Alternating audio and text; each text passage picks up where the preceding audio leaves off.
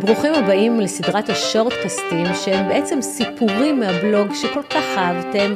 עופר ודנה נשואים כבר 17 שנים ויש להם ארבע בנות. הבכורה בת 16, תאומות בנות 14 והצעירה בת 12. יש להם בית פרטי רחב ידיים ומפעל קטן ומצליח. כסף לא חסר להם.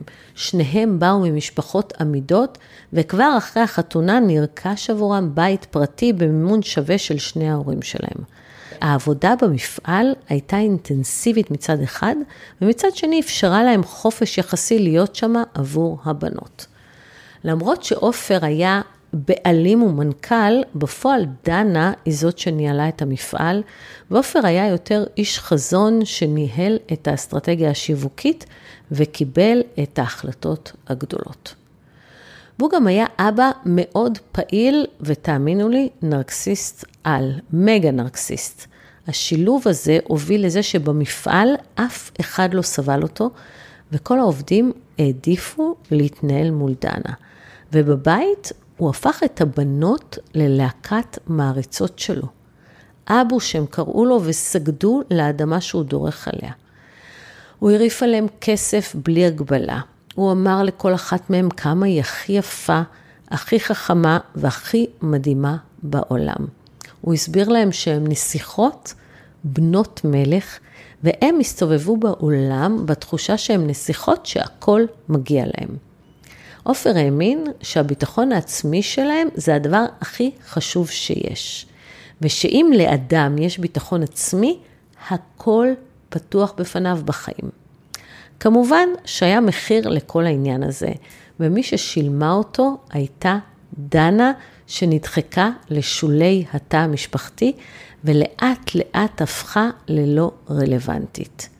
דנה חשבה שביטחון עצמי זה ממש לא הכל בחיים, וצריך גם להיות בני אדם ערכיים, וללמד אותם נתינה, וחמלה, והתנדבות, ואמפתיה, וצניעות. אבל מה? לא היה לה סיכוי. עופר כל כך נהג להקטין אותה ולהשפיל אותה ליד הבנות, עד שהוא מחק אותה כמעט לגמרי. היא הרגישה שקופה. כמעט כל פעם שהיא הביעה דעה, אפילו על המשתתפים בחתונמי, כשהם ישבו כולם לראות את התוכנית ביחד, התגובה שלו הייתה, מה את מבינה? מה את מבינה? המשפט הזה שנאמר כל כך הרבה פעמים, כבר ניהל אותה ככה, שהיא באמת הבינה, האמינה לו, שהיא לא מבינה כלום. שיקול הדעת שלה נדפק כמעט בכל תחום, והיא פיתחה תלות בעופר שינחה אותה ויסביר לה את החיים. כל סיטואציה היא הייתה צריכה לשמוע מה עופר אומר עליה. ככל שהוא הרים לבנות את הביטחון העצמי, ככה הוא הוריד את שלה והלך ומחק את דמותה כאם משמעותית. דנה עברה תהליך מתמשך של דהיית ערך. מצד אחד, היה לה מאוד קשה עם ההתנהלות שלו כלפיה. עם הערצה לבנות שהלכו והפכו לה מול העיניים למפלצות קטנות, שבטוחות שהכל מגיע להם. ומצד שני, עופר היה הכל גם עבורה. והיא מאוד מאוד חששה להתנהל בעולם בלי שהוא יסביר לה מה נכון ומה לא. היא האמינה שהיא לא אימא מספיק טובה. היא דחקה את דעותיה ורצונותיה לקרן זווית, והתנהלה בעולם לפי ההנחיות של עופר. אבל איך זה מסתדר עם ניהול המפעל בפועל? או, כאן לא רק שעופר נתן לה יד חופשית ושמח עליה שתעשה את העבודה השחורה והקשה הזאת בנאמנות וביסודיות, הוא גם העמיס עליה. הוא כל הזמן העמיס עליה עוד ועוד אחריות מדי פעם הוא ככה שבר לה את המילה ונתן הוראות סותרות למה שהיא אומרת, אבל רוב הזמן הוא אפשר לה לעשות את העבודה, והוא ידע שאפשר לסמוך עליה. זה גם היה לו מאוד נוח, כי בעוד שהיא השקיעה שעות רבות בעבודה, הוא היה הרבה יותר פנוי ממנה, גם לבנות וגם לעיסוקים האחרים שלו. לבנות הוא דאג לומר שזה סדרי העדיפויות של אימא שלהם, שהיא מעדיפה את העבודה והוא מעדיף אותם. לחברים הוא אמר שיש לו בבית אישה תותחית על, שכל המפעל על הכתפיים שלה, ומה הוא אמר לה בבית? נכון, מה את מבינה? בשנתיים האחרונות, עופר מנהל רומן. עוד לפני שדנה חשדה שיש לו מישהי, היא הרגישה בשינוי ביחס. בדרך כלל, מרגישים משהו, לא מבינים עוד שזה רומן, לא מבינים עוד שזה בגידה. מה שקרה זה שהכל החמיר. הביקורת, הקטנות, הזלזול הזה שזלג לעיתים יותר קרובות גם למפעל וגם מול עובדים, ובעיקר חוסר ההתחשבות בה או ברצונות שלה. היא הייתה שקופה.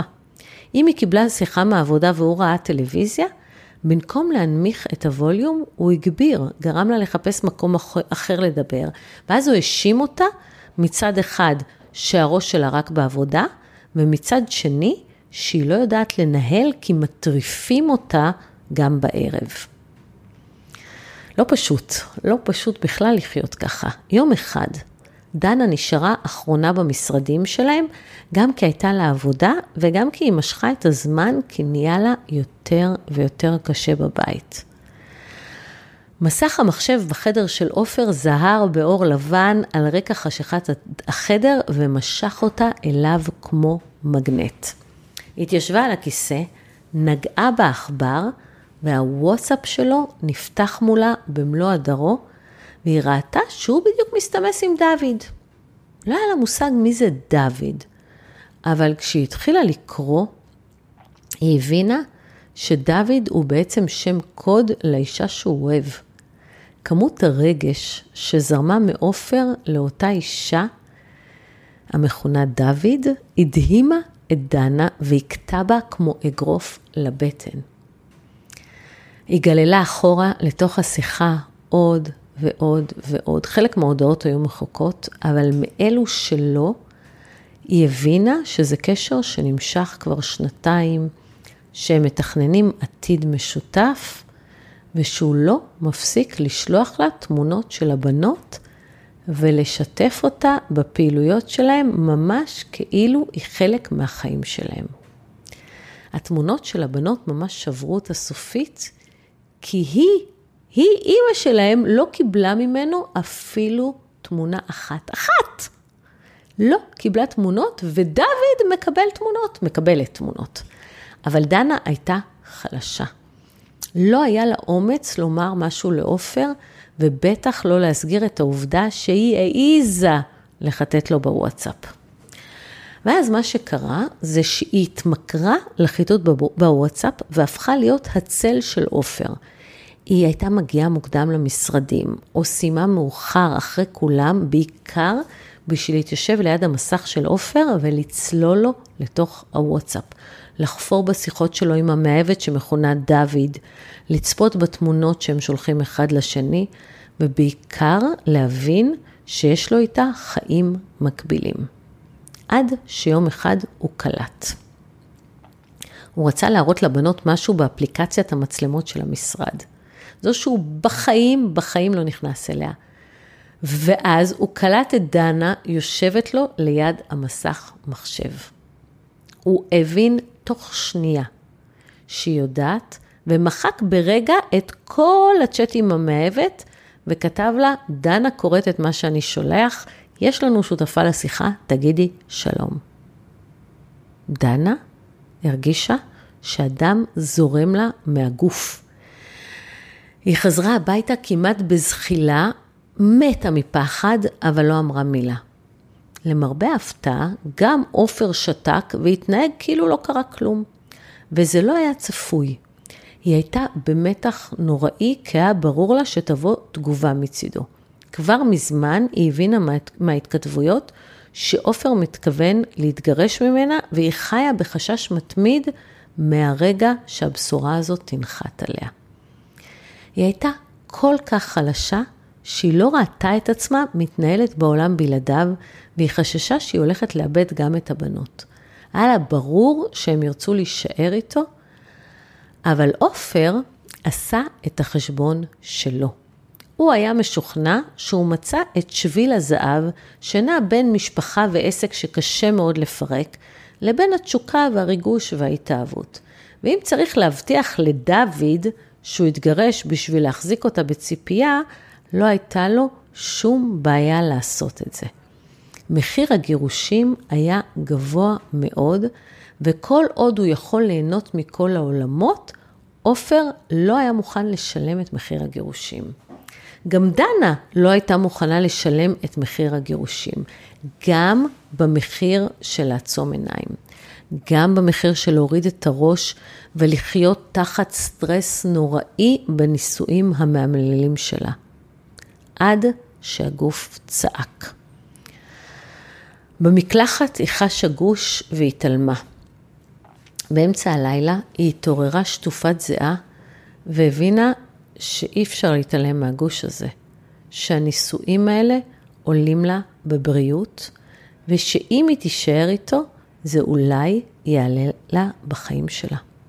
למחרת היא הלכה לבדיקות, אבל עוד לפני שהגיעו התוצאות, היא הגיעה אליי. בוכה בלי סוף, אבל נחושה להגיש בקשה ליישוב סכסוך ולהתגרש. לעופר היא לא סיפרה כלום. לא על הגוש ולא שהוא עומד לקבל ממני מכתב הזמנה למשא ומתן יחד עם בקשה ליישוב סכסוך. הוא היה בשוק, אבל הוא הגיב כמו נרקסיסט קלאסי, בקשת של תגובות שנע ממי קח אותך? ל... לא חבל להרוס לבנות את החיים, זה יהיה על המצפון שלך. עבור לעורכת דין הזאת, תיקח לך את כל הכסף, אחת התגובות החוזרות על עצמם מנרקסיסטים, את תישארי בלי כלום, נמכור הכל ונסגור את המפעל, וכשהיא לא הגיבה, הוא עבר ל... עשיתי הרבה טעויות, בואי נלך לטיפול, בואי נתקן, אבל דנה הייתה מוכנה לכל התגובות האלה. אני הסברתי לה שהם יגיעו ושיימשכו די הרבה זמן. וכמה שהייתה חלשה כל הקשר, היא קיבלה פתאום מין חוזק פנימי לא מוסבר, והייתה פשוט נחושה להתגרש ולשלם את המחיר שכרוך בכך. האופציה האחרת הייתה מפחידה יותר. ואז הגיעו תוצאות הבדיקות, והיא התקשרה אליי בוכה. הכל בסדר. זאת הייתה אזעקת שווא, אבל היה לה תפקיד. היא העירה אותי וגרמה לי להבין איזה מחיר אני משלמת. ברור לי שאם אני נשארת איתו, בפעם הבאה תהיה אזעקת אמת. ואני עצרתי רגע בשביל לחשוב על זה שתכלס, כמעט לכל מערכת יחסים מוצמד תג מחיר והוא משתנה לאורך הזמן. במקרה הטוב לא מרגישים את המחיר. במקרה הפחות טוב מוכנים לשלם עוד ועוד למרות שמבינים שהמערכת כבר גובה מחירים יקרים. עד שהמחיר יקר מדי, עד שזה עולה בבריאות, עד שמבינים שהילדים נפגעים, ולפעמים גם את המחיר הזה מוכנים לשלם בטענה שמחיר הגירושים גבוה מיותר.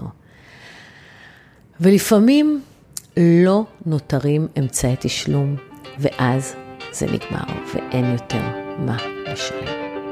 תודה שהאזנתם לשורטקאסט. אם מצאתם ערך או סתם היה לכם ממש מעניין, אני אשמח אם תעבירו אותו למישהו שיהנה ממנו גם. תודה.